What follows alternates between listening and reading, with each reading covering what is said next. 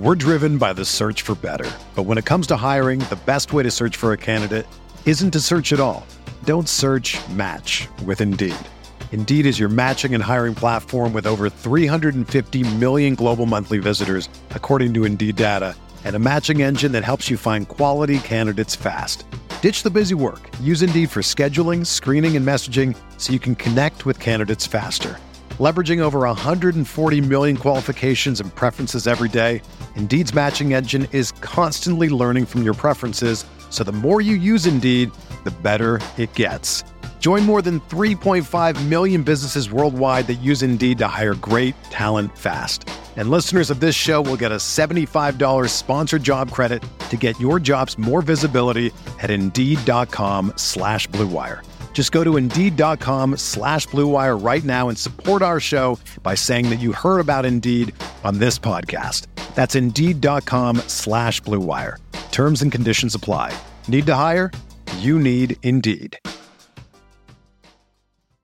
This podcast episode is brought to you by Coors Light. These days, everything is go, go, go. It's nonstop hustle all the time. Work, friends, family expect you to be on twenty-four seven. Well, sometimes you just need to reach for a Coors Light because it's made to chill. Coors Light is cold lagered, cold filtered, and cold packaged. It's as crisp and refreshing as the Colorado Rockies. It is literally made to chill. Coors Light is the one I choose when I need to unwind. So when you want to hit reset, reach for the beer that's made to chill. Get Coors Light in the new look delivered straight to your door with Drizzly or Instacart. Celebrate responsibly. Coors Brewing Company, Golden, Colorado. Arteta! What a strike! What a screamer! Zola! And a fantastic goal! Arsenal back in it! And here's Lippard, lines it up, finds the net! Arsenal in front! To celebrate his five hundredth appearance in charge, Mike Dean totally screwed Arsenal, and to celebrate that, we're going to spend an hour calling him a wanker. This is the Arsenal Vision post-match podcast. My name's Elliot Smith. You can block me on Twitter, Anki Gunner. Mike Dean, gonna Mike Dean, and there's no un-Mike Deaning Mike Dean, and that's just the way it goes, and I gotta level with you. This whole media loving, oh, isn't he cute, he's fun, he's part of the spectacle, his five hundredth game, screw that. He is an incompetent bastard, and I hate him, and uh, there's lots of interesting statistics floating around the internet uh, detailing just how incompetent he is and how that incompetence has cost Arsenal, whether you want to call it bias or incompetence. I definitely suggest you go look for the video of him celebrating a Tottenham goal while he was actually refereeing a match to decide what you think. But we'll definitely be getting to Mike Dean and the penalty he didn't give that was definitely a penalty. And if you disagree, that's fine, but there is no room for disagreement here. Uh, in any event, we have a podcast to do, and I'm not going to waste time with a bunch of housekeeping and all that stuff, except to say that I will be on the Hot Mic for the Chelsea game. So if you want to uh, look on our Twitter feed or look up Hot Mic, you can get the app for Android now and for iPhone. It's totally free. You just put in code Arsenal. You can join me for live commentary. There's video, but you don't have to watch the video. It will sync up with your T V. So if you're watching in the U S or the U K, uh, it will sync up. If you're watching overseas, you might have to sync it a few different times. Uh, when I say overseas, other than those seas. You, you get the idea. Anyway, um, so yeah, you can join me for live commentary on Hot Mic for the Chelsea game tomorrow. That is tomorrow uh, as of when we're recording this. In any event, let's get on with it. Paul's on Twitter at Pause My Pants. Hello, Pause. Woohoo. Clive's on Twitter at CliveBAFC. Hello, Clive. Hello, hello. Tim can't make it, and I'm really hopeful that Tim's week isn't ruined twice by uh, Chelsea, because he did have to sit through uh, the women losing to Chelsea, and that was a pretty unfortunate event. So uh, Tim is not with us right now, uh, in part out of protest for Chelsea, generally their existence, but also because he's got other things going on. But he will be back in the future.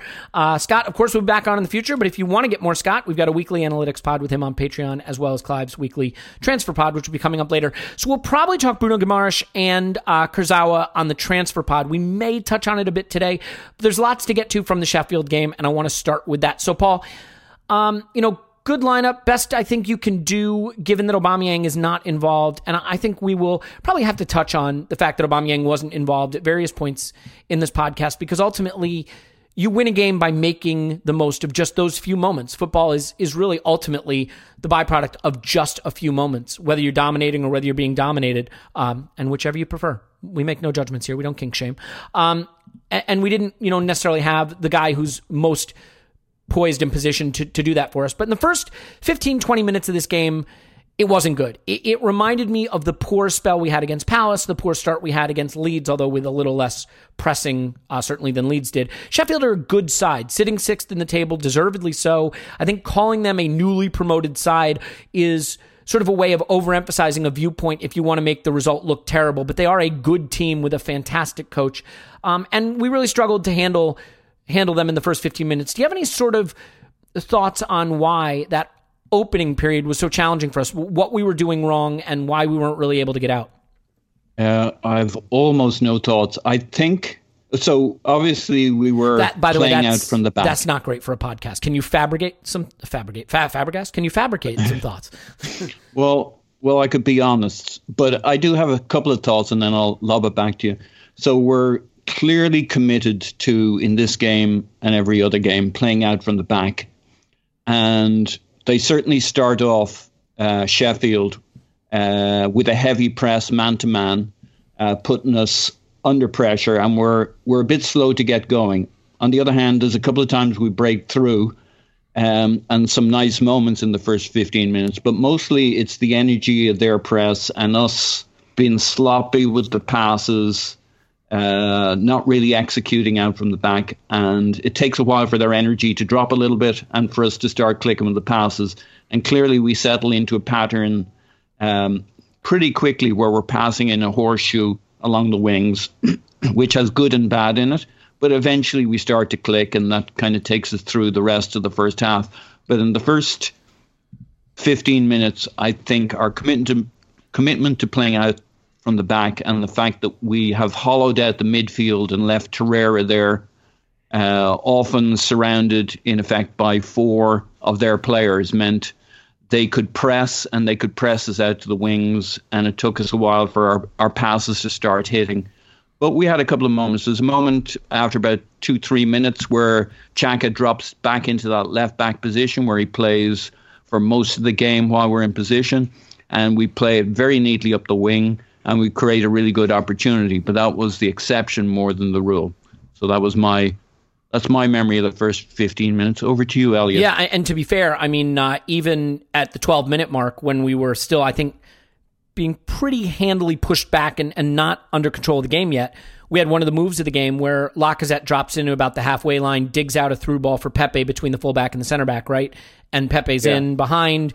Really nice burst of pace. Beautiful crossover to Martinelli, who can't quite make the right contact. Maybe could have played it back to the penalty spot to Ozil, but I think he has every right to shoot there and just blaze it wide. Pretty well wide, but still a great move. So it's not that we were totally lifeless, but we just struggled to come to terms with it. And, and Clive, I think Paul hit on something really interesting. Look, there is no denying that the shape and the the positioning of our players under Arteta has made us more secure. We are not defending huge patches of pitch, you know, uh, huge swaths of the pitch with single players, and you know that we're not running back towards our goal. We're not having to make crucial interventions in space. I mean, maybe a little late in games when we're chasing a winner, but for the majority of games, we're not. Um, but this has come maybe at the expense of a few players. I think Pepe, uh, in the sense that Maitland-Niles is not being given the license to overlap. But I think the one I want to focus on for the early phase of the game, if you're okay with it, Clive, and we can come on to the Maitland-Niles uh, sort of system mm. deployment as well. Okay. But but let's start with Xhaka for a second, because yep. I love this conceit of Xhaka dropping in to the line of three, you know, making a third sort of center back in the first phase of the buildup. It pushes David Luiz central where he can push forward a little more, and and, and we can use his distribution. Um, it adds a little extra security playing out from the back. So we're not seeing those calamitous moves where we're turning the ball over deep and it's costing us. But against a Sheffield team that did pack the center of the pitch, it leaves Torreira fairly isolated. Ozil maybe not dropping in and helping as much as he could, but I think it does really put more pressure on the fullbacks. And at least early in the game, I don't think they, think they were helping. Maitland-Niles is passing. I, I think he's actually an excellent stand-up tackler. I think some of his passing is a little loose. I don't think it's as good as it could be, and I don't think Saka is totally comfortable with building play from the back. You know, it, it's, that still looks a little uncomfortable to him. So do you think that the this idea of Xhaka dropping into the back line in the first phase of build-up makes us more secure, but maybe does make it a little harder for us to progress the ball out of our half? Yeah, so you almost need two Shakas, really. It's one oh, to, God. You know, to build, I'm not sure I to want build one. Play from the back. Yeah. Also, you want somebody slightly and higher up. And a good one. Yeah. Two, two good Shakas, yeah. Two good Shakas, thank you, thank you. But one that can fizz the ball into Ertl's feet from, from fifteen yards higher up, right? So so what do we decide? We mitigated the risk, haven't we, with Shaka? We know in crowd seas he can do various things, and what his natural personality is is to put out fires, even though the fire's not even started. But I tell you what, I'm going to put a fire out over there and give a, give them a penalty. He's a narcissist. Yeah, by putting him, in, putting him in a nice square where he's comfortable, where he can see everything, we get a good seven out of ten Xhaka every week now, because he's not in a situation where he's dramatically at risk. And then when he gets blocked off, we got David Luiz next to him, and it's no surprise in this game that they are really driving the bus. They are our two top passers. What Sheffield United did very, very well is they thought, you know what, Arsenal are quite bright up front. Let's try and cut off the lines to Ozil and Pepe and, and Lacazette, and let's try to cut them off, and let's try to make them go long into our back three. And that's what we're really trying to do. And so sometimes every game, we always hear me say, every game's got a different story. And someday it's your day. And someday you're the free man, and someday you're the one that has to really impact the game. And some days you have to work harder to impact the game. You have to work harder to get to free yourself from your man. You have to come a bit deeper to get a bit of rhythm to pull people around. And you've got to show that proactive, tactical awareness to recognise what they're trying to do and try to change your game to solve the problem. And I think we're doing better at that. And you're absolutely right, Elliot, about the shape of the team, et cetera, and the distances and the roles and responsibilities. We all know the the two three five formation as we go forward and build play. None of us saw it beforehand, but we all love it and know it now. Do you see what I mean? And we're loving what they do with inverted Maitland-Niles, mm. apart from Crystal Palace, where he's forced to touchline a lot more. And so it's quite nice to see us look at a game, even the first ten, fifteen minutes, and recognise what they have, and then find a way around it to sort of build ourselves into the game, which I quite liked. The problem is we all judge our games on what we do when we're in charge. And I felt in our upper third when we were in charge, I still didn't feel the the devastation and the impact from a couple of our more senior strikers, shall we say, or forward-thinking mm. players. Well, yeah, we'll, we'll, come, we'll come to that, yeah. I'm not going to... I hope she would. I've been waiting all day. We will, we will, yeah, don't worry. and... um And I think then that changes everything when you see the output and the productivity. And I just felt it's okay. It, it's okay to play a good side that's looked at you and made you try to do something else, block off your, your better players. It's what you do to go around it. And we went around it down the sides, and we did okay. But we didn't quite do enough to fix the problem. And I think we didn't have enough quality on the pitch to make that a two-goal start, which would have led us to winning the game. Yeah, and I mean, look, we will come to it because it is a huge talking point. I don't want to get to it just yet, but football is about moments, and if Mike Dean gives the penalty and we go up two nil, it's a different yes, game, and I think the analysis of the game is different. You know, we... It is definitely the case that we are still constantly fighting results-oriented analysis, and I'd like to believe that on this pod, we try to avoid that, that we try to give our honest assessment of performances, both individually and collectively, based on how the team played, because process is better than, you know, good process is better than good outcome from bad process. That was really poorly said. That was a bad process of getting to my point. Um, but, you know, we saw in that long winning run under Emery or unbeaten run under Emery last season that the process wasn't great, and we saw where that led. So I'm getting off topic. Well, let's, let's, start to shift. And I mean, just, just to the point, you know, Saka, for example, in the first fifteen minutes completed three of nine passes. you know, uh, Maitland-Niles, seven of ten, but really nothing going forward out of his defensive third. And I, I do think that, you know, if you're going to drop Xhaka in, if you're going to ask Torreira to cover that sort of central space surrounded by other players, and we know that he's sort of limited in terms of ball progression, that you do need the fullbacks to be able to be a little more com- comfortable sort of making a line of three. I think their role is to be that second line of three. Right? But that's um, what you—that's what you think, right? Are we go, are we going to go there now? Well, oh, I mean, you, you think it should be Ozil? I mean, is that? Well, no, I I think we, we have a system now where we have two at the back and we have three in front, Right, and then we have, we attack with five. But that, but that's not how we're building, right? Because clearly we have three at the back building because Xhaka is dropping in every time in the first phase to be part of the yeah. Back and then I mean, as soon as the ball's released, he steps in, yeah, he steps yeah. into he steps into midfield, right? So that's uh, that's that's semantics there, really. But primarily it's a two three five, or on occasion it's a it's a it's a three two five. But Xhaka's doing two one and a half jobs, and he and he does it well. And Xhaka, Saka, sorry, releases when Xhaka is, is pushed up, right? And he disconnects and goes up. So I think we are we are playing to plan. And we're playing to a plan that we all wanted to see was a clear structure on how we play. Mm. Now, what we're really talking about here, Elliot, is how we solve problems. And your solution to solving problems is to add somebody else to it, to make it a six-man forward line potentially. And there, I think, we then get into the dangerous scenario where we're going to be back to the old vulnerable on the transition N B A basketball. So you're game. Talking about my reference to Maitland-Niles, like overlapping Pepe more. And, correct, and, right. correct. Well, because clearly Saka's doing that, and clearly Maitland-Niles is not. And I, I mean, Maitland-Niles had two touches in the whole game that were deeper than the Sheffield eighteen-yard line. You know what I mean? The, the top of yeah. their box. So uh, that is not because Maitland-Niles doesn't want to go there. He has been instructed yeah. not to go there. So that's exactly. clearly by design, yes. Are, are we are we okay with that? I mean, all of us, are we okay with that? I'm okay with it. Are, are we I okay am and it? I'm not. My, here's what I would say, Clive. If Aubameyang's on the pitch, maybe you say, that's fine, because what we're going to do is we're going to have our overlap be on the left because we're going to try to make the most of Aubameyang's runs, pushing him closer to the box. I get that. If he's not on and you've got Pepe, my only question is, if you don't have an overlapping fullback to pull a defender with him, is Pepe constantly facing double teams, constantly struggling to get into more uh-huh. dangerous positions? You're now getting to the man that's under my spotlight. Pepe, so who's really? The guy standing, no, oh, who's Ozil, the Ozil, guy right, standing okay, next yes, to Pepe? Yes, Ozil. Okay. See where I'm going? Mm-hmm. So you, you, it's, this is Paul, great, we'll let you right? back in here in a second, but this is if, if you're okay, this is good stuff. go, go well, this is this is what we're talking about here. This is about problem recognition, right? So you absolutely, Pepe had a bright game. And for Ozil now, this is where Ozil's really good. He knows where people are weak. He knows when someone's hot and he puts himself right next to them. Well, the guy who was hot was right next to you. Get yourself with him and start combining with him and cut these lots to shreds. I, I don't think he did enough. I, I don't think he showed enough personality in this game, right? So, and I think because of that, also, just you're as now his as general a fan, range of passing, sorry to interrupt, but like was also just a bit off. Like there was a through ball into the channel for for Martinelli that just pushed him all the way to the touchline when he he could have said him. He just yeah. didn't seem sharp. Okay, yeah, okay. Exactly. Finish your yeah, thought, but we'll let Paul in. Yeah.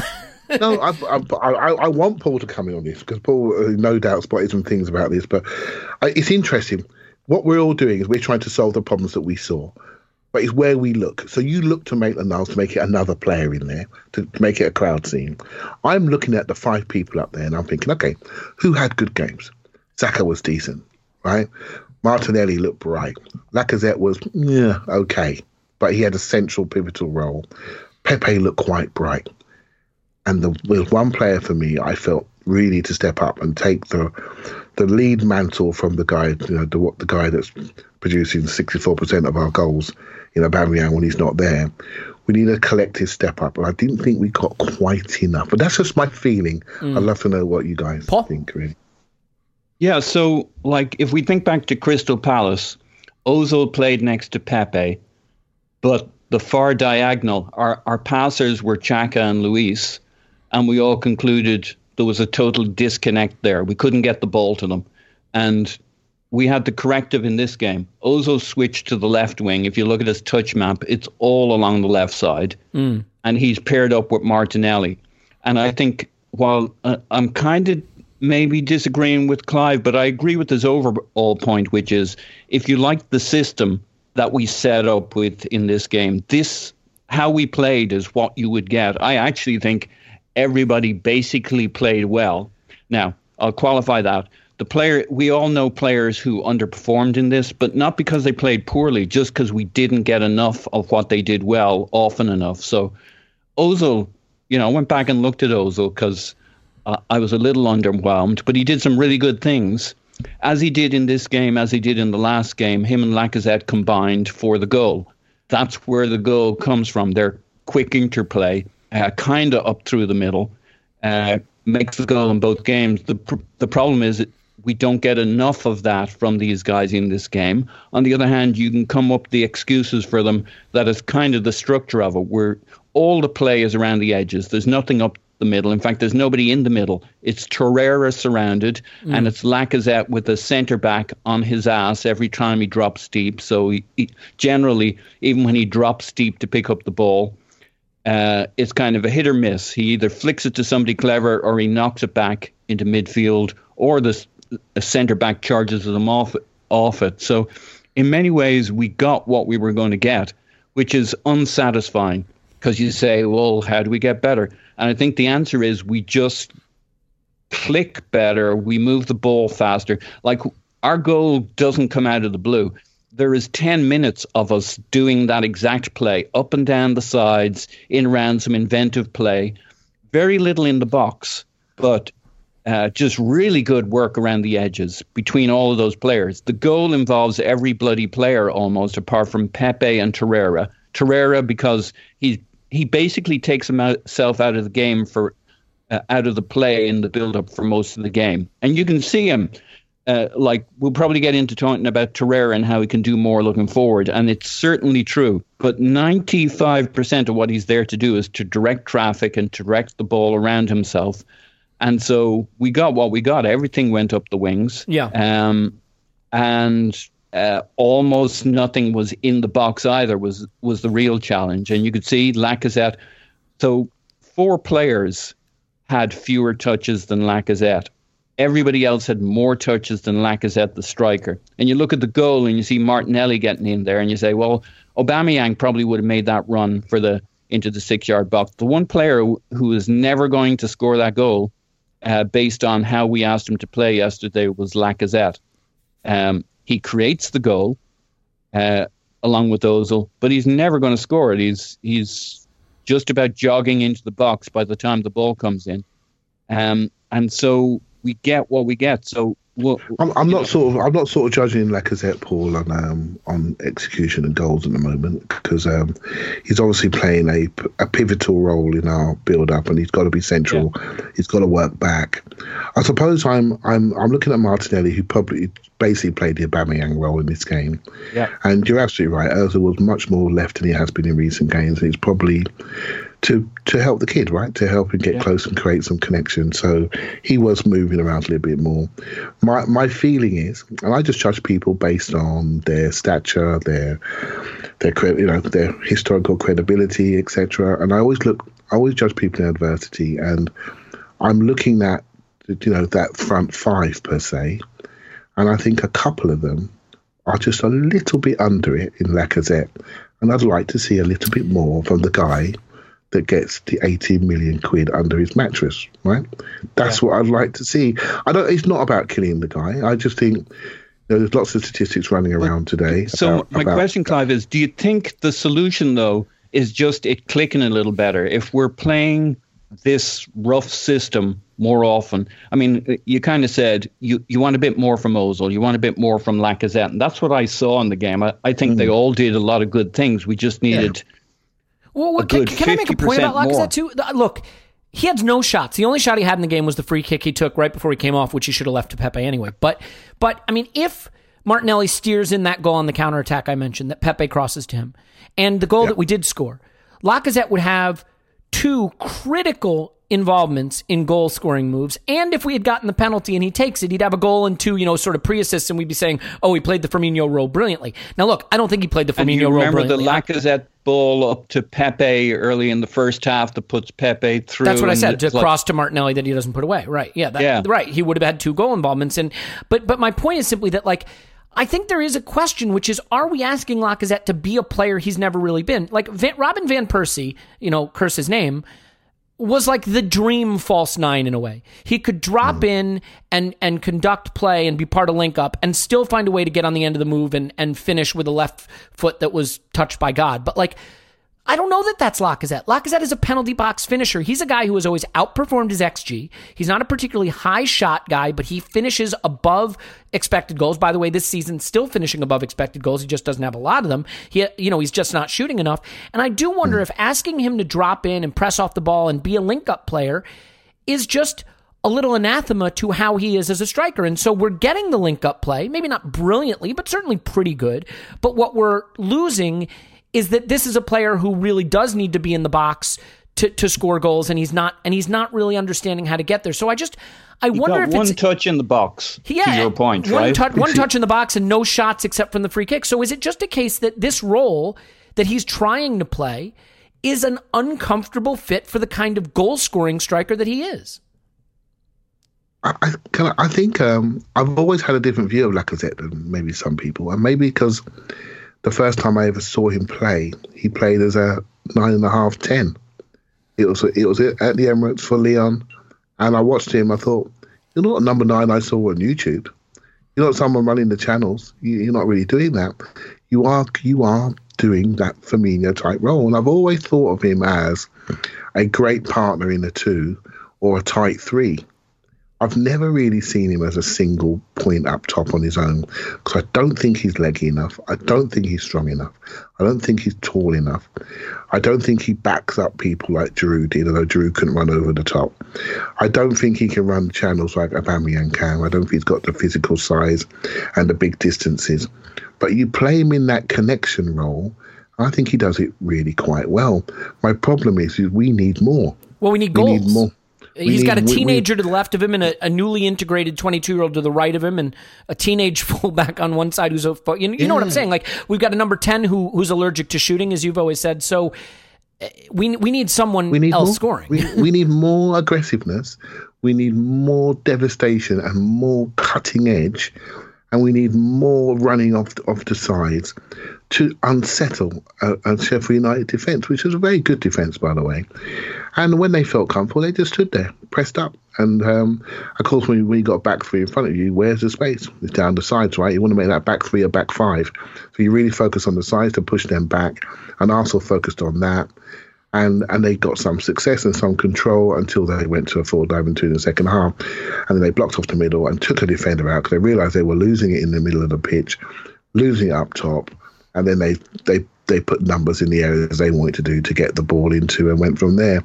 So what do you know? For me, do we get that just more, got, Clive, by automatisms or a tweak to the system or players just trying harder? Because I don't problem I, problem solving. I, Yeah. Tactical problem solving. I've, I've all you always hear me talk about this. Have we got the players that can solve it, or do we have to change the players? If if that was Ramsey playing ten instead of Ozil, and there was a guy running into the box making a second man run, and Lacazette could exchange passes with him plus the two wide forwards running the channels, I, I just think we oh. do not have the running into the box from midfield, the goals from midfield. I, I mean, I'm not killing Ozil, but there needs to be a late runner, a second runner, someone who clears yep. space for Lacazette after he's given the ball. And no, we've chosen to put that player nominally at left back. I mean, that's that's the second midfielder, unless you're going to add a third midfielder.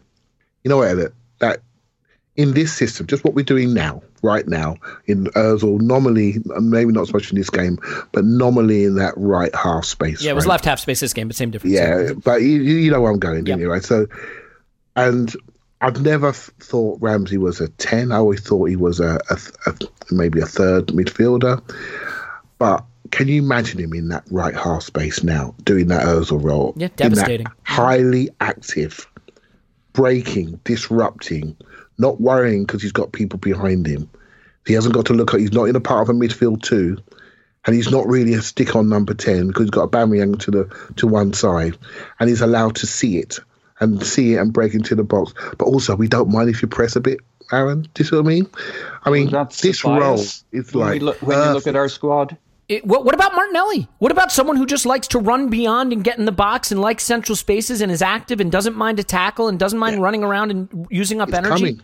It's coming. It's coming, I'll tell you, because I don't think we're unable to solve or create enough problems at this current, this is one game we're talking about, right? But we're not getting enough activity.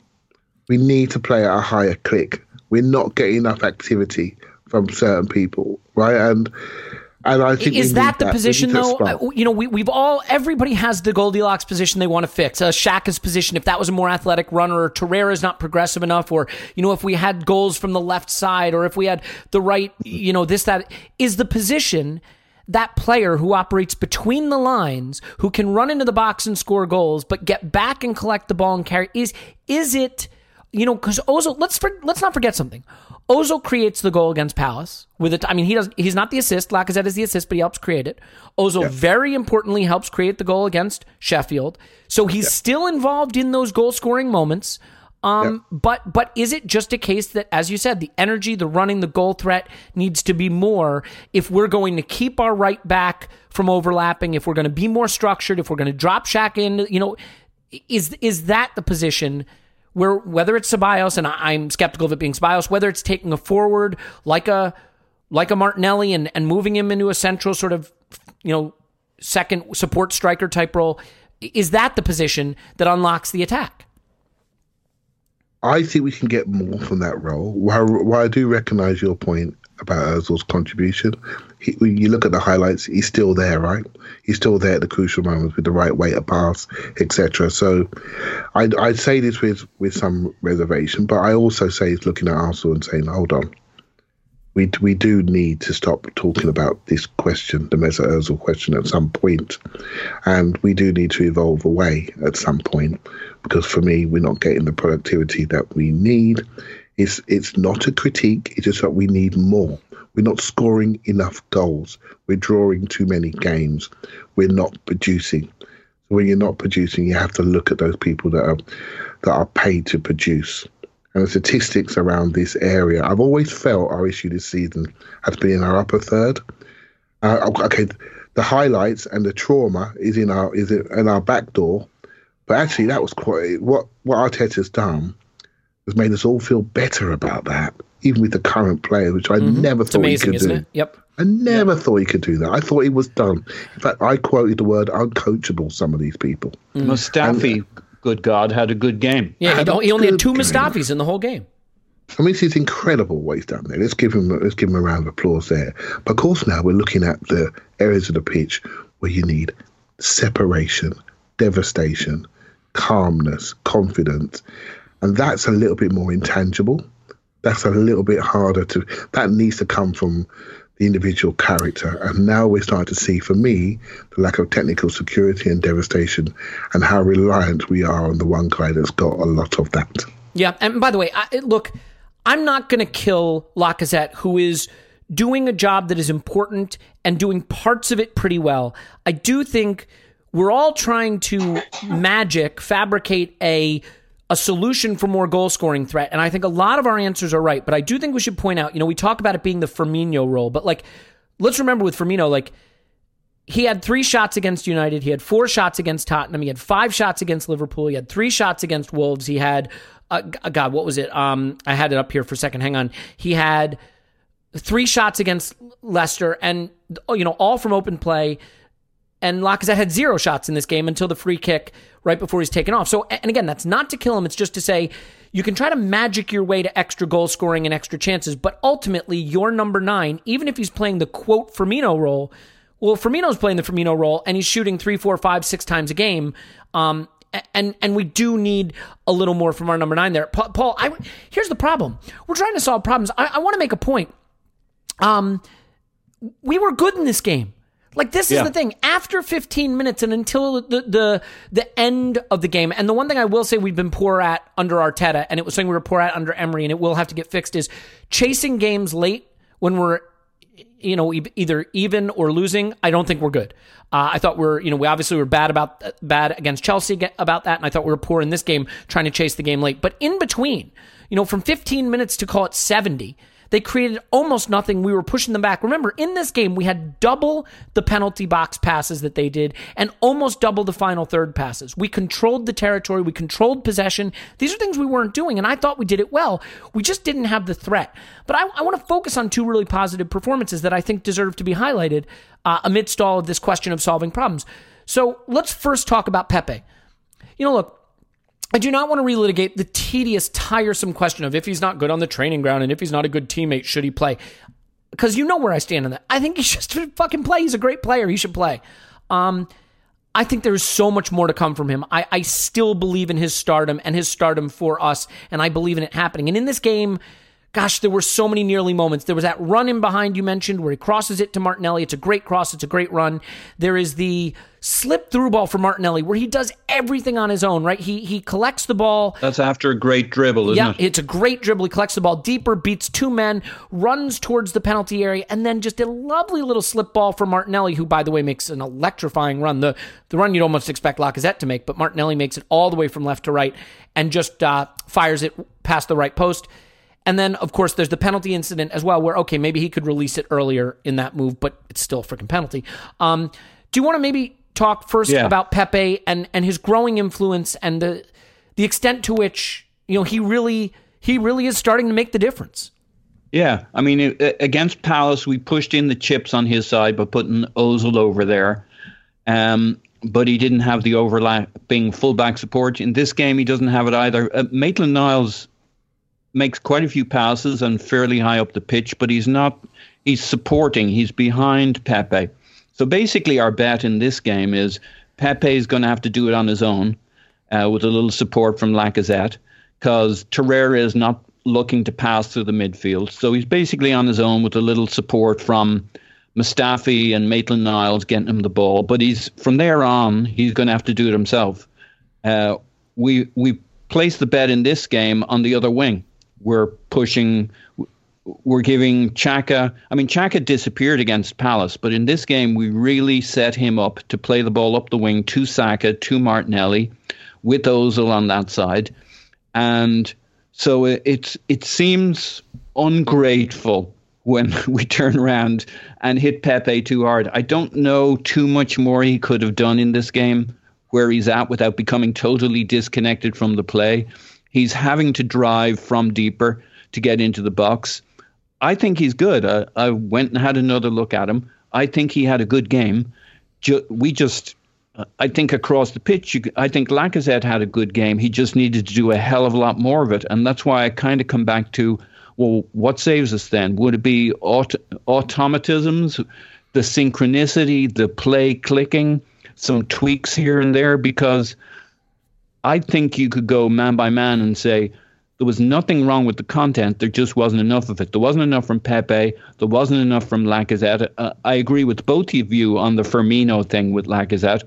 Um, I think Clive has Lacazette down absolutely spot on in terms of the type of play he is. And I think you're right. The, the thing people miss with Firmino is just the volume, the volume and the activity. And I think Martinelli is the closest thing we have to a Firmino just because of how much bloody work he does and his ability to run at players and to cause havoc. But we kind of already have given him a job.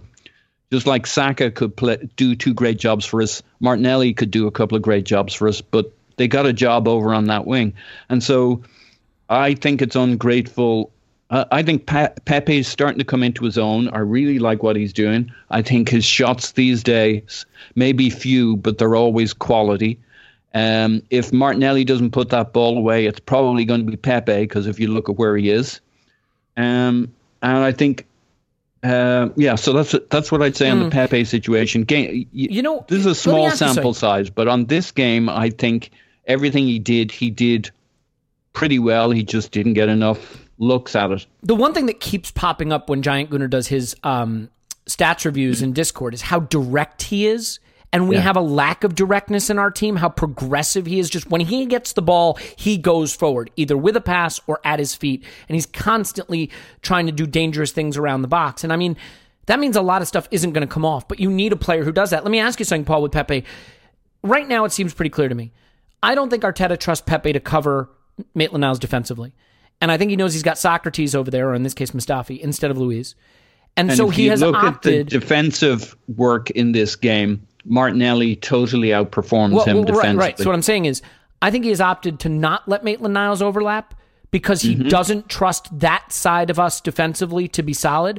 And he's yep. letting Saka overlap, or Kolasinac, because he trusts Luis more, he trusts, whether it's Aubameyang or in this case Martinelli, to cover back more. So he's made the decision, because I can't trust Pepe to cover back, I'm not going to let Maitland-Niles overlap. Let me ask you this. If he has to keep someone back, would you be comfortable, since we need to try to unlock the attack more, having a game where he lets Maitland-Niles overlap more to pull a defender away because I think if Pepe gets into situations where he's not covered by two, where they can't double him up, where he does have an overlapping fullback, I, I think he could go bananas. Like I just, I, I think it's in him to have an insane kind of game if he wasn't facing those those two markers every game. Sure, and that in a way that was the Crystal Palace game. It just didn't come off. Um, well, they over, they yeah. overloaded that side. I mean, they shut everything down on that side. That whole game. That's true. They look, gave look at what Ozil, they did. They, they left Aubameyang yeah. in acres of space on the left. They did, and Louise kept hit, hitting him or trying to. So, yeah, we he almost got what he was looking for against Palace. He had Ozil on that sa- side, but we had Maitland-Niles held back. Yes. Um, and, and that's the trade-off. So in this game, we said, okay, Martinelli and Saka can get forward, and it kind of worked. Uh, it worked, uh, but didn't solve all our problems is the problem. And we said, Pepe, do your thing. Uh, so, yeah, w- we could switch it around, but it means the other side not so much. And maybe that's, you know, if we had Nelson ready to start, I think that's what we might have done in this game. We m- might have had Nelson be more of the system play, more of the connector. Um, but that requires Saka to be more of a full back. Um, and, it requ- and, and that pushes him back into Xhaka's area, which was, you know, Xhaka didn't see the ball against Crystal Palace. So now you're beginning to infringe on a number of players around the way. You're pushing Maitland-Niles up where he's been very secure and he's been our third midfielder. So it seems like we've mostly made our bet on the system, which is we're going to swirl everybody around one spot up the left wing, and that has knock-on effects. And we've we've we've placed our bets on which side it's going to be. So I think it may have to be Pepe for mm. a while, doing it for himself. Yeah, and, and sisters I, are doing it for themselves. That's what I was just gonna say. Yeah, yeah. um, I I do think that's a penalty. First of all. Um, oh yeah. And, oh yeah. And it, it's very interesting on the breakdown. Did you? Did you um, Adrian Clark talks about it, and then in the li- live game, he doesn't think it's a penalty. And I think he has the right logic for why those people who don't think it's a pe- penalty, football people who didn't think it was a penalty, don't think it's a penalty. It's because he's not going to get the ball. The ball goes to the defender. That's but not I think the that's rule. Bullshit. That's not the rule. That's not the rule. It, can I and punch gets, you in the face if the ball's away? I mean, can I kick you in the plus head? Plus, like, he gets to close down the guy and go for the second ball. But yes, good but point. I get, I get the football logic. Hey, you don't give penalties when the ball's going away from the guy and it was going to run out of play or the defender, but it's wrong. It's, it's not the rule. I mean, totally you know what wrong. That's like? It's like not giving a penalty because the guy's, you know, back is to goal and he's going away from goal and he's at the very edge of the box and it's a little kick. It's still a penalty. Like, do yeah. I think it's harsh? I guess it's wrong. See, here's the thing. There are certain rules that are harsh, but they are still the rules, right? Um, we have clearly made a decision in football now that if a ball hits a hand, it's a penalty, even if there is no intent, because that's just how it's changed. I feel that's harsh, but it is the rule, and you have to apply it consistently. And I think the thing that really fucking pisses me off is, pardon my language, uh, Mike Dean loves giving penalties, loves it. Uh, if you like statistics on penalties awarded, seven a.m. Kickoff on Twitter has some really good ones about the paucity with which Mike Dean awards them to Arsenal. Five in twenty years, three times fewer, a rate three times fewer than any of the top six sides for a guy who loves to give penalties. But even putting that aside, what really aggravates me is the idea that it's not even a close enough call to have him go to the monitor and look at it, that it is that cut and dried, that it's not even close. Because remember, the new rule now is if it's close, the referee on the pitch goes to the monitor and looks at it. So you're going to tell me that not only is it not a penalty, but the guy flicking his leg out and kicking Pepe's knee away is not even close enough to being a penalty to get Mike Dean to look at it. I think it is absurd, and I think this is what frustrates me. Football is about moments. We we lead this ridiculous table of un, you know unfortunate events or whatever you want to call it, on the bad luck table. Fine, whatever, you know that that can happen, I guess. But I thought that we played well for a huge chunk of this game. I thought that this was an encouraging performance for large stretches, including shutting them down and preventing them from creating much and getting into some good positions, absent our best goal scorer, with kids all over the pitch. And I do think that it was a, a performance that, that earned a win, that deserved a win. And I realize that's not how football works. But you're going to have people say, oh, we can't even beat a newly promoted side at home, despite all the other things that were good about this and how good Sheffield have been and all of those things, because we don't get a penalty that's a penalty. Now, let's say we do get the penalty and we score it, which I think between Lacazette and Pepe is, you know, as close to a certainty as you get. And now it's two nil. and we go ahead and we win that game. I just think that the the analysis of that is so much different, and especially, this is what's crazy. Do you know how many teams got max points in the top eleven this week? Two. Wolves and Liverpool. The only teams in the top eleven to take max points. We would have literally gained ground on nine of the top eleven teams. Well, you can't gain ground on yourself. So eight of the top eleven teams. So I just think that all of the analysis of this game, of where we are, of the process, of what's happening, is... is undone in some ways by a blatant call not being given. I know what you could say, go out and win the game. You don't, you don't get an excuse to not win the game because of the referee. But when you're a struggling team and you're a flawed team and you're trying to get better and the big moment in the game is is taken from you, I, I just think that that impacts the entire analysis. And there was just too much good in this game to say, oh, we didn't beat a newly promoted side, so it was bad. Uh, en- enough soapbox for me, Clive. We got to zero in on another performance. And that is the Can goal. I just say one thing uh, on the yeah, penalty? Yes. Oh, of course, really please. Quickly. Mm-hmm. I, I tell you, I tell you probably why it wasn't given. Um, referees don't like to see two feet come off the air. When they see yeah, when they see two his, feet yeah, flick out the back, they see that as a dive. So I asked referees about this because I've mm. obviously managed a few games of football myself, and I asked them how they arrived at these decisions, and they look for that. When they see both feet come up at the same time, they say that always says it's a dive to them. He exaggerates the contact and goes down, just like Harry now, Kane. Harry Kane's made a career out of that, and quite similar to what Zaha did against Xhaka, uh, Xhaka um, against Palace last season. Mm-hmm. He did the he, and we sort of praised him. Was suckering Xhaka into it. You see what I mean? And it's exactly what Pepe did. Mm-hmm.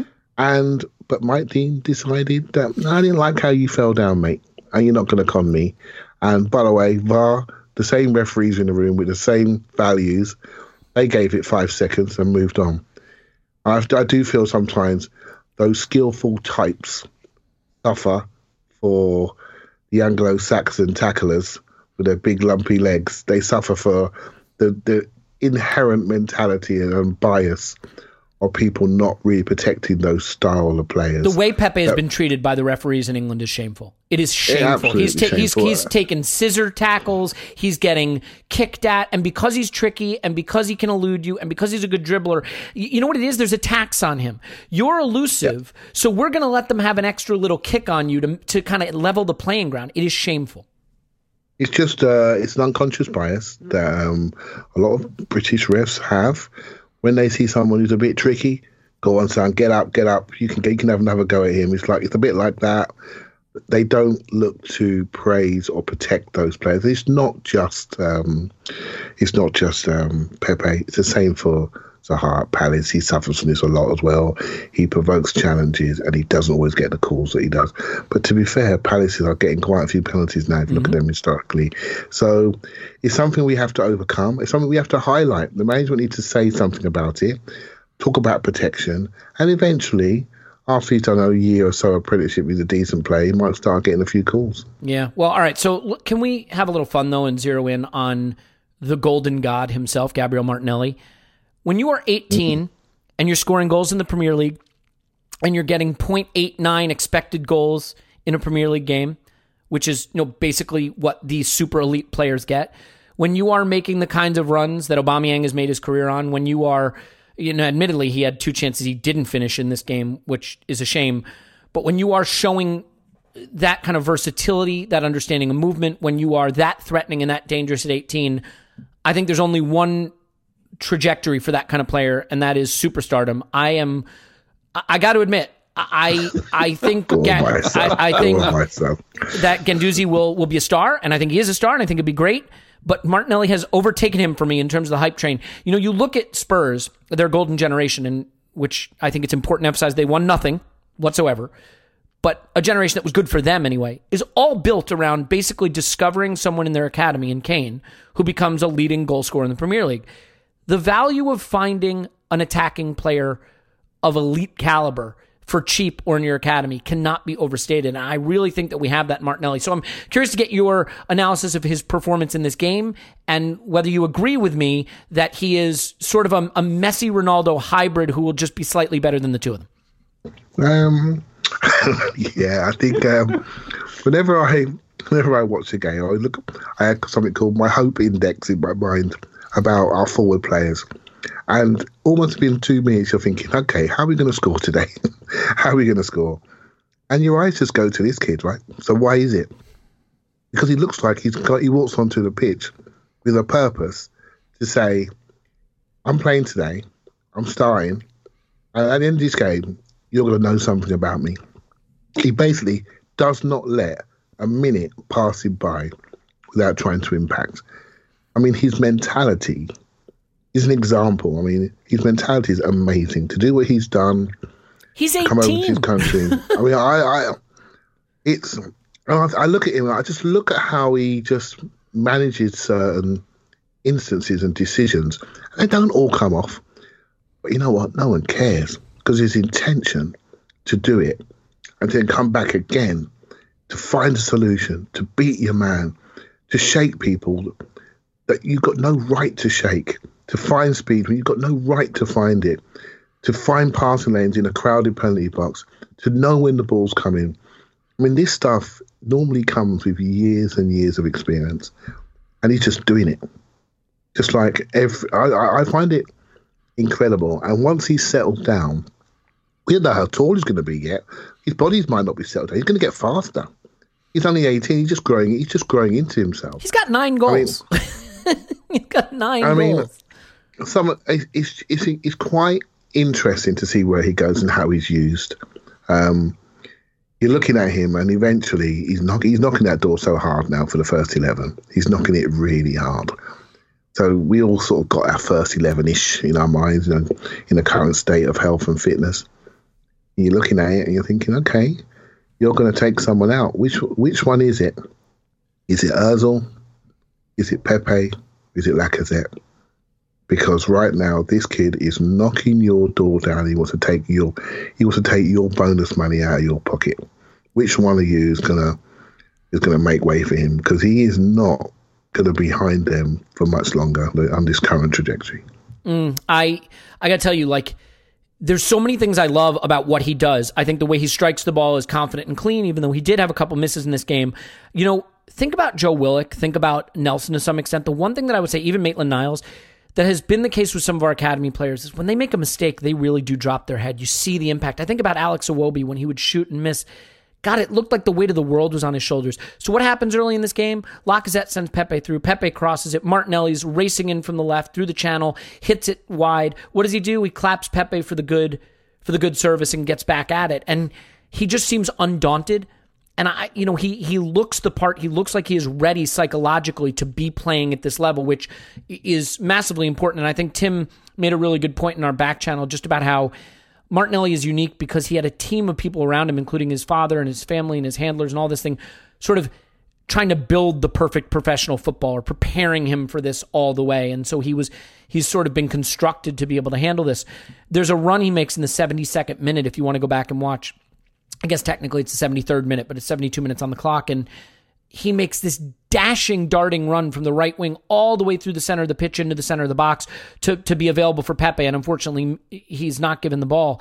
But it just, it it drags every defender out. It plays him fully onside. I mean, just, he has such a preternatural understanding of of where to be to be in dangerous positions. It's It is a skill. I think if Aubameyang has taught us anything, it is that that is a skill. Maybe it's something we didn't appreciate as much until he got to the club, but I think we appreciate it now that that, that kind of movement and availability is a skill. And, and Paul, I don't want to freeze you out of a, a discussion about someone so exciting. So, I mean, for you, how do we nurture th- this guy? I mean, in a way, you know, the, the if I had to help myself sleep at night with Aubameyang maybe leaving in the summer, it's the idea that fifteen starts at center forward for Martinelli next season in the league would be fun for me to watch. I mean, what what is the right path for this player to to continue to grow into our team?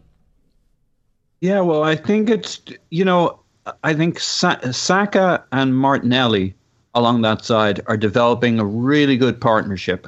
Um, and those guys getting, uh, and uh, we saw with Tierney and Martinelli as well. Uh, we saw with Ozil in this game, Ozil, um, despite doing a few really good things, almost did a couple of other really good things. There were a couple of passes that were just past the toes of, or just off from Martinelli, where just in this game he could have had a another excellent chance or two. Um, so he's right. Th- I really think he's on the bubble right there, uh, where um, I'd be concerned about us overplaying him were he not this good, were he not yeah. this consistent. And, and he didn't have a perfect game as well. I mean, he had a, a game that's kind of burned into our memory, and yet, um, you know, he, he was still kind of rough with some of his play and his passing. I don't so think he's his a great upside, passer. That's why I think he's a striker. No. I don't think he's. I don't think he's a great passer. Now that can improve. Well, I don't. I so I don't think he's a great passer. I think he's decent, and I. But I still think he's quite individualistic in terms of how he plays, mm. um, and he hasn't really become systemized. That's why I think. Uh, there's a lean towards Nelson when he's fully fit to play over on that side because he's, you know, he's totally hive mind tuned into the overall system. And Martinelli's still trying to find that balance between doing what we love him to do, which is to go straight at it, to get into the six yard box, to be the guy who gets on the end of the ball, to be the guy hungriest to get a goal. Um, and making those adjustments to being in the system. So I think we should play the heck out of him up to a point, um, and kind of uh, cool as jets from time to time, because you still got to get the balance right between what role will he play. I've always thought from, I think, uh, mid pre-season that he showed what we what we need for a striker. So he definitely has that, and I think he has a lot of what Firmino brings, and maybe more goals, more finishing in him than Firmino tends to have. Um, I, I would so, even give him a run at, at Ozil's position for ten, fifteen minutes here or there in a game if we had to. I'd be fine letting him ghost into the box as a second man. Yeah. You know, there's, there's not too much across the front I wouldn't let him do. We've seen him play on both sides. I mean, he's just superb. I mean, it, you know, Pepe, you have a big decision. Do you want to play him right or left? And and we haven't proven anything about him being a striker. Some people suspect he might be. Aubameyang's okay from the left. Uh, great through the center. Uh, Lacazette could maybe do a bit of a job on the wing, but Martinelli can do, uh, in my mind, equally good job from any side. It's just what do you want out of him? And as you said, he can probably do a, hell, a heck of a Ramsey type uh, attacking midfielder. Um, there's there's four players he can play for you, four positions he can play for you. Um, and he hasn't really learned the system yet. He ju- he's just a force of nature. His physicality, his energy. Um, uh, oh, and that's, uh, by the way, ignoring the fact that he'll be the guy who gets back and covers the, the full back. So the um, the sky's the limit for him. And then just, you know, Saka is on that side. And when you look at the, the T A A and the Robertson comparisons, if we have a full back that can do that, it's, yeah, it's Tierney, but it's Saka too. The crosses he puts in. Um, he had a bad game a, a couple of games ago where he fluffed a few crosses yeah. from in the first half, and it was almost like people were writing off his distribution.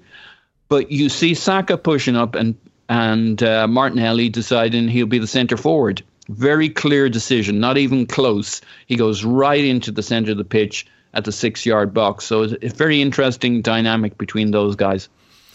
I, I just, I'm so excited to see a player like that. Uh, and and by the way, that's not to diminish the excitement about players like Saka or Nelson, um, who who I think, you know, have potentially bright futures. I just, I think, you know, the one thing that you have to look at is teenage players that score goals, score goals in the league, score goals in Europe. There aren't a lot of them. And when they do, it tends to be a really strong predictor of future success. And he's got nine in all competitions. And admittedly, you know, a couple of those have come in bunches against weaker teams. But like weaker teams in Europe are still, that's still a pretty good standard, all things considered. So very exciting. Couple bones to pick out of this game, Clive. Um, be- before we get to the substitutions and, and in particular the Nelson, uh, par- pardon me, the Nketiah substitution, just one last thing on Pepe that I don't think we discuss enough. If there's an area that Liverpool have proven themselves to be light years ahead of other teams, it's set piece design and set piece um, success. They've hired coaches for that. They've focused on it and they're great at it. Pepe's corner kicks are going to be worth a few goals every season. They're just, the, the delivery is phenomenal. And you know, that near post, near post flick routine has, has come off a couple times in the last few weeks. I wonder, are, are we maybe underrating The, because we've not been a team that focused on set pieces for, for a long, long time, are we underrating the value of Pepe, not just doing the things he does, but of having a player who can provide set piece delivery that every three games or so is going to lead to a goal? Yeah, I think the real Pepe will, will come out when potentially Ozil moves on. I think he's got the ability to beat people, run away from people, create, have creative passing, and he wants to shoot. We're not seeing all of him because, for me, he's too close to the touchline. Do, do you not? So, I mean, do, do, but I mean, just specific to, to the corners, though. I mean, just real quick. Sorry to interrupt. I mean, do you? Is that some one of those things that you, you just sort, oh, sort of think is ancillary to the whole thing, or is it or is it significant? Well, I think it's he's already taking our set pieces now when Ozil's on the pitch, isn't he? And primarily, that tells and, you and that he's everyone, doing it brilliantly. Yeah, that tells you he's number one. He's already got that role, and I think it's um it's a massive addition to what he actually is. I'll, I'm interested to see. I thought he looked quicker in this game.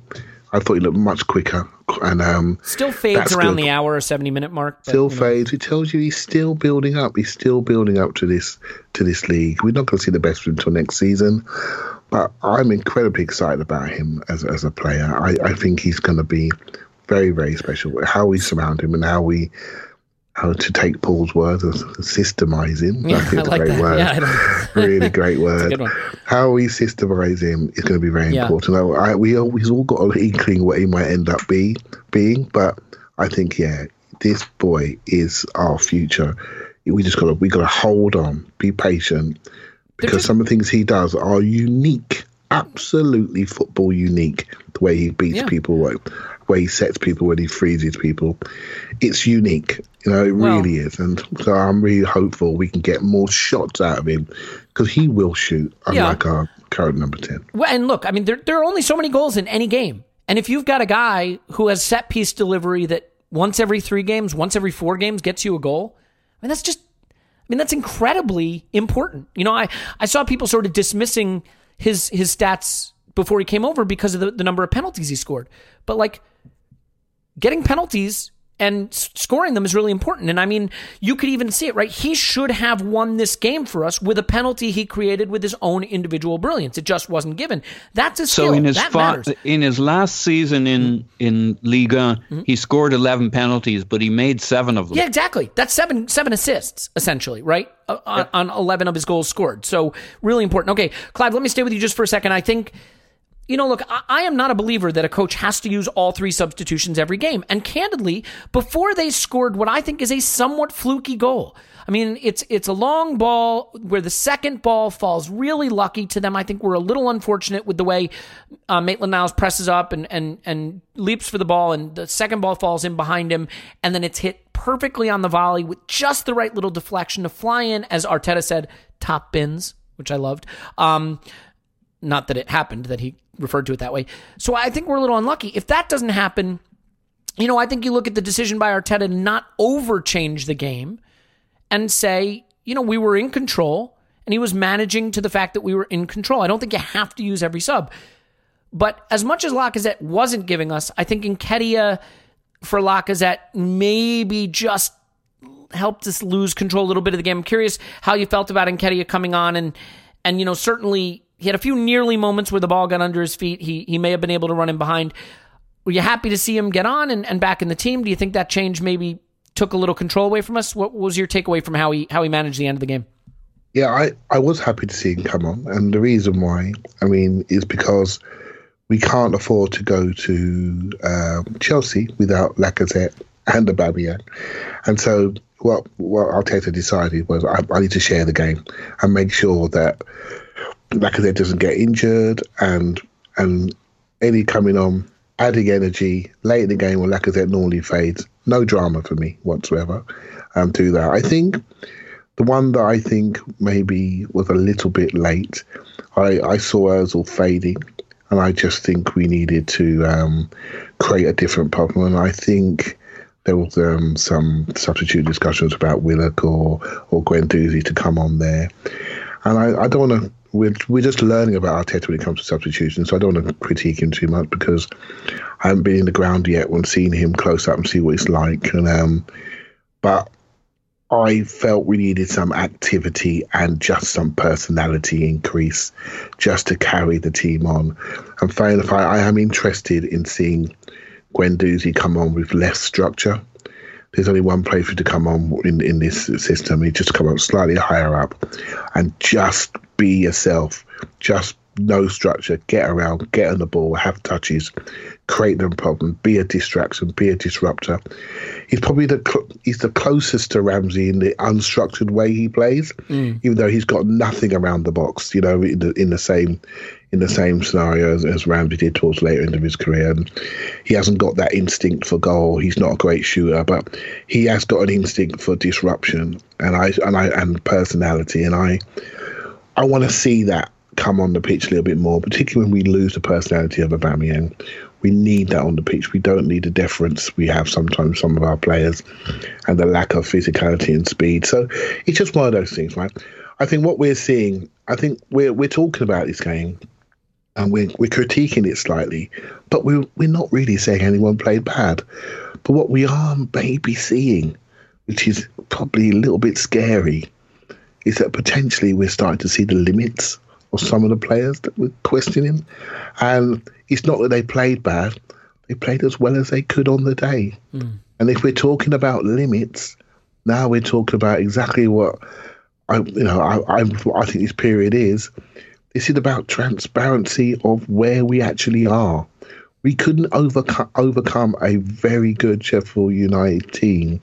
We could have beaten them twice if Pepe scored the open goal in the away game and if we got the penalty in this game. So we're not, we're not saying that we're a mile away, but actually we had some limits that occurred here through injury, suspension, and maybe a lack of quality and separation and speed and constant physicality and technical security. That's just the limit to this team. Mm. I think it's a very important period that we're, we're looking at and we're saying, well, you know what, Mustafi did okay, but it's Mustafi. Do you see what I mean? Yeah. And we and it's like, that's it. There's no more. There's no more there. There's no more juice in that orange. And we're coming to this realisation around the squad quality. I, because I think now he's we, a lemon, actually. Because now we can... Because, Elliot, you called it. You told me this, and you were absolutely right in hindsight. I think we can get more from this team. You know, Arteta set it up in a way quicker than we even imagined to get more from this group.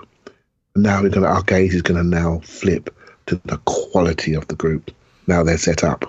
And that's going to be the next few weeks, mate. Promise you. Yeah. All right. Well, I think we can start to wrap up then, and or basically wrap up then. But I, I you know, I, I still feel that we're a little hard done by in this game. Look, I'm not saying it's perfect performance, but Clive, I think you hit the nail on the head in some respects. It's not a perfect team. But it's a team that played well enough to win a game against a good team that got a little unlucky, that had the calls go against them. You got an eighteen-year-old at left wing.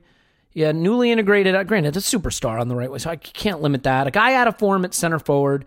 A teenage forward at left back. You know, a twenty-year-old guy who sees himself as a winger or a midfielder, who's our backup right back, really, but right back. Mustafi at center back. You know, Sh- Xhaka, who is nobody's ideal central midfielder, you know, getting it done in midfield.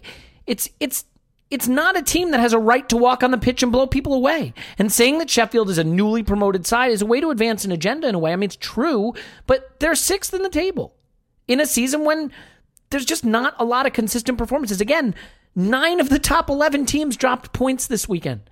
So it's just a crazy, crazy season. And Paul, I do want to talk about judging process over result as opposed to result over process. And for the people who are getting on Arteta's back already, who are suggesting somehow that it's not good enough because we drew against Sheffield or drew against Palace.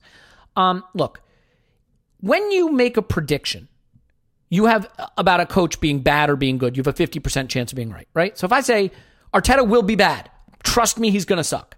I get a fifty percent chance. And if he sucks, I'm right. And if he's good, I'm wrong. It's a fifty-fifty shot. But that's not analysis, right? Because a lot of things happen along the way. And you have to look I at the... I pro- actually think most coaches slowly fail. Well, of course, yeah. At the end... every coach sucks, right? By the end... Almost, yeah. yeah. No coach... Very, very, very few coaches go out on a high, riding a high, on their own terms. I mean, Fergie did it. Pep did it at Barca. Um, you know, I mean, Klopp may get to do it at Liverpool, and the sooner the better. You can say Pochettino did it. You know, but yeah, not, within not a, a super three, high. I mean, Pochettino within, failed massively at the end, to be fair. He was fired, sacked. Yeah, but even if you took a three-year window, most coaches yeah, so, underwhelm or fail. So, so here's my point, right, which is simply that you can start by saying, I'm excited. Here's because here's why I think the Arteta thing is different than the Emery thing.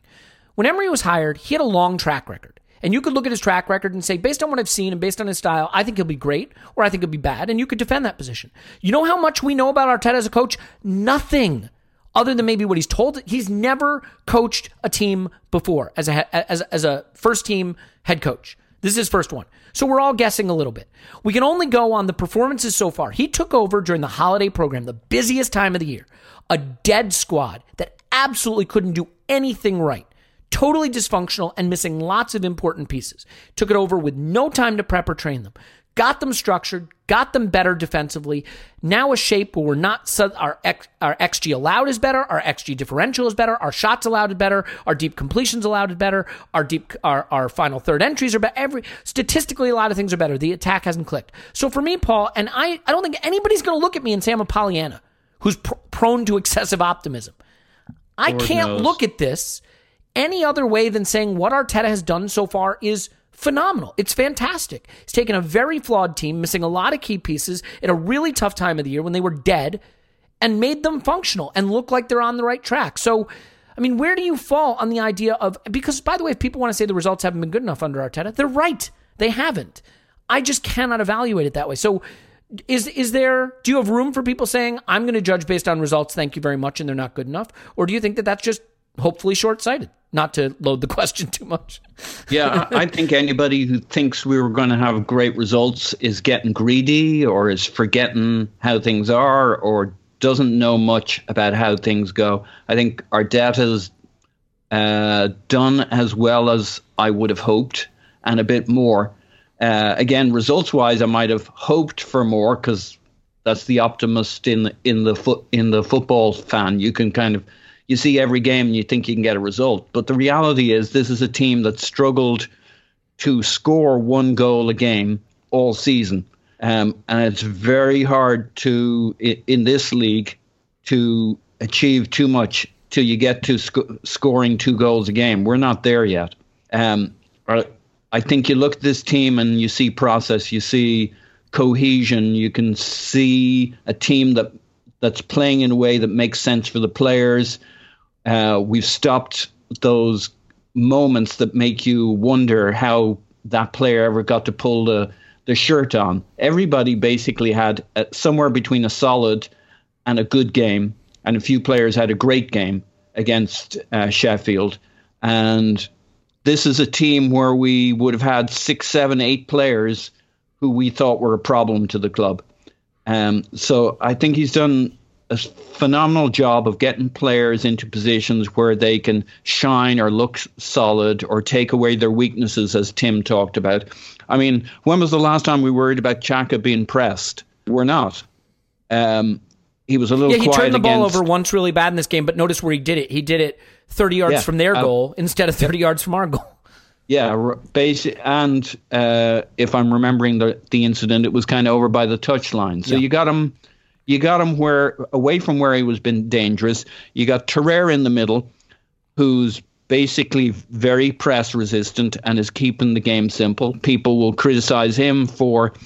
There's the old expression, you can't beat a plumber for not being an electrician. I think he can do some electrical work, but it's clear that's not what he's been asked to do. He's been asked to keep things simple. Maitland-Niles, keep it simple. Here are the two positions in the field you're supposed to hang out, and you alternate between the two of them uh, based on the, the where we are in possession and on the pitch. And you, you can see very logical patterns of behavior that are allowing each one of these players to begin to perform. And I'm hoping the upkick, the uptick, the difference maker in these games is automatisms, that we start to click and play the ball faster and do what we did for that last ten minutes of the first half, which I thought was really, really good. Uh, didn't get in the box enough, but everything else was really good about it. And it starts clicking. And we can, you know, the second part of the game we need to be handled is we're, we've gone to scoring first, which is good. We now have to stop uh, we look like we have the energy for the second half of the game now. We just we're, we've got a lapse in us, and we've got it. But it's getting better. We're much more solid, and their goal kind of came out of nowhere. So I'm hopeful that we're we're building. We we may not be getting the results, but we haven't lost for a while, apart from the Chelsea game, which was a re. If you're going to lose, there was a lot to take out of that game. Uh, everything else has at least been a draw, and typically we've been ahead. Um, and we had the United win, so I think they can start to build confidence around this, and I think that'll help us in those second half games where we're now we're expecting it, and we uh, as a group they're starting to think let's not. Let's not put ourselves in that situation again. So I think we're getting stronger. I think we're more solid. There's a base to build on. There's some level of confidence, and they just got to iron out some bugs. That's what, and some automatism's going the other way to get us into the box more often. Yeah. Uh, Clive, final thoughts on that topic?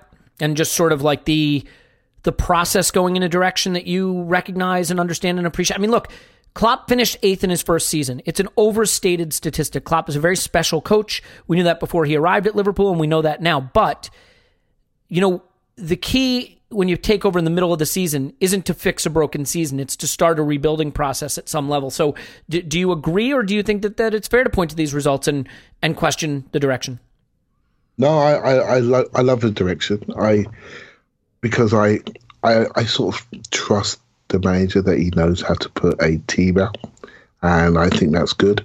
I think more importantly, I think he knows players, and I think he knows how to make them feel comfortable on the pitch. I think that's really key. When you get players buying into you, they're not they're not stupid, right? They've been in thousands of training sessions and had many different coaches for their careers, for their youth careers, international careers, and when they get somebody in the room that knows what they're talking about, everyone knows in ten minutes. Right, they know in ten minutes, and when they, and by the way, it goes the other way. When they're not having somebody, everyone knows pretty quickly, and everyone checks out and starts to look after themselves. That's what happened with the previous coach, right? They, after Baku, I'm sorry, mate, it was done for you. We worked for you for a season, but it's done. So Arteta's obviously got them doing the things they like doing, and simplifying their roles and giving them clarity. He's given us all clarity, so we're all buying in. So I'm not looking at the results right now. I'm looking at the, the process, to quote you, Elliot. And so now I'm starting to think, okay, I know you can set us up. I know you can scout other teams. I know you can get the most out of this group. Now I'm looking at the group. And I'm seeing who's here for the medium term, who needs to be gone in the summer, who needs to carry the bucket for another year, and who, how we're going to look in a year's time, because you know, Arsenal can't have two more years outside the Champions League. That can't happen. And that's got to be the goal. So how we get there is is the next step. So I'm just looking at the group. I'm looking at the players and saying, you're a keeper, you're a keeper, you're not, you're not. That's what we need to find out, because we have got to improve the quality. And I don't think all of that is coaching. I think you're doing a great job so far. Yeah, I mean, I just agree. And and I'm look, if you're listening to this and you're furious and you're like, he doesn't have the experience, the job's too big for him, I can't argue with that. Like I don't I don't have a good counter to that, because he doesn't have the experience. It's just a question of how you value experience, and and whether an experienced manager is by definition a good one. I look, this is a debate that can rage for a long time and will rage for a long time. I would simply say, and this is even true with Emery, I didn't want Emery. I mean, go back and listen to Emery podcast number one. Did not want him. Plenty of podcasts subsequently, and Twitter posts and, and articles I wrote for The Athletic subsequently that were complimentary of things he did along the way. It just didn't work out. And I think you have to be willing to evaluate based on evidence. And right now, the evidence for me with Arteta is that there's improvement. So, you know, let's let's hope that continues. I don't think we need to do a Chelsea preview. There's just, I mean, unfortunately, not enough riding on the game. I I, I think five thirty-eight, which does statistical modeling, and you may hate them, you may love them, they have our top four chances at less than one percent and our relegation chances at two percent. So, you know, I, I'm not going to talk top four un, unless and until there becomes a, a reason to.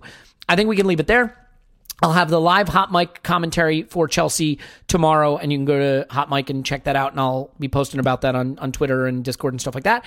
We've got a lot of content second half of this week for patrons. And, and as we said for ages now, those of you who are patrons, we really love and appreciate that you would do that uh, and, and join us for that. And if you haven't, no big deal. If it's not for you, absolutely no big deal. Totally understand. If you do want to do it, the one thing I will promise you is we work really hard to make sure that you get a lot of stuff there so it, it doesn't feel like, you know, you're just doing it for the heck of it. Uh, we appreciate the support, but we also try to try to put a lot of content out there so it so it feels like something that you're, you're happy to be a part of, and, and the Discord is also great for that as well. But again, if it's not for you, totally understand. We'll have a pod after the Chelsea match, obviously. The Hot Mic commentary is, is free. We did a live show, uh, instant reaction show after the Uh, Sheffield game that was free. So try to, you know, keep everybody feeling like there's plenty of good stuff because uh, we're all in it together. We love you and we really appreciate you being here. Uh, Clive's on Twitter at Clive P A F C. Thanks, Clive. Thank you very much. Paul's on Twitter at Pause My Pants. Thanks, Pause. Woo. My name's Elliot Smith. You can block me on Twitter at Yankee Gunner. Tim will be back uh, in the future. This is a tough week for him. Uh, Scott may sub in later this week as well. And, uh, you know, we'll have We'll have more from him in the future as well. So in any event, we love you. Hey, it's still a big game. It's still Chelsea away. No, no Aubameyang, but we do have the Golden God Martinelli. So hat trick from him to win the game is what I'm predicting. And I hope you enjoy it. But of course, we will talk to you after Arsenal ten. Chelsea nil.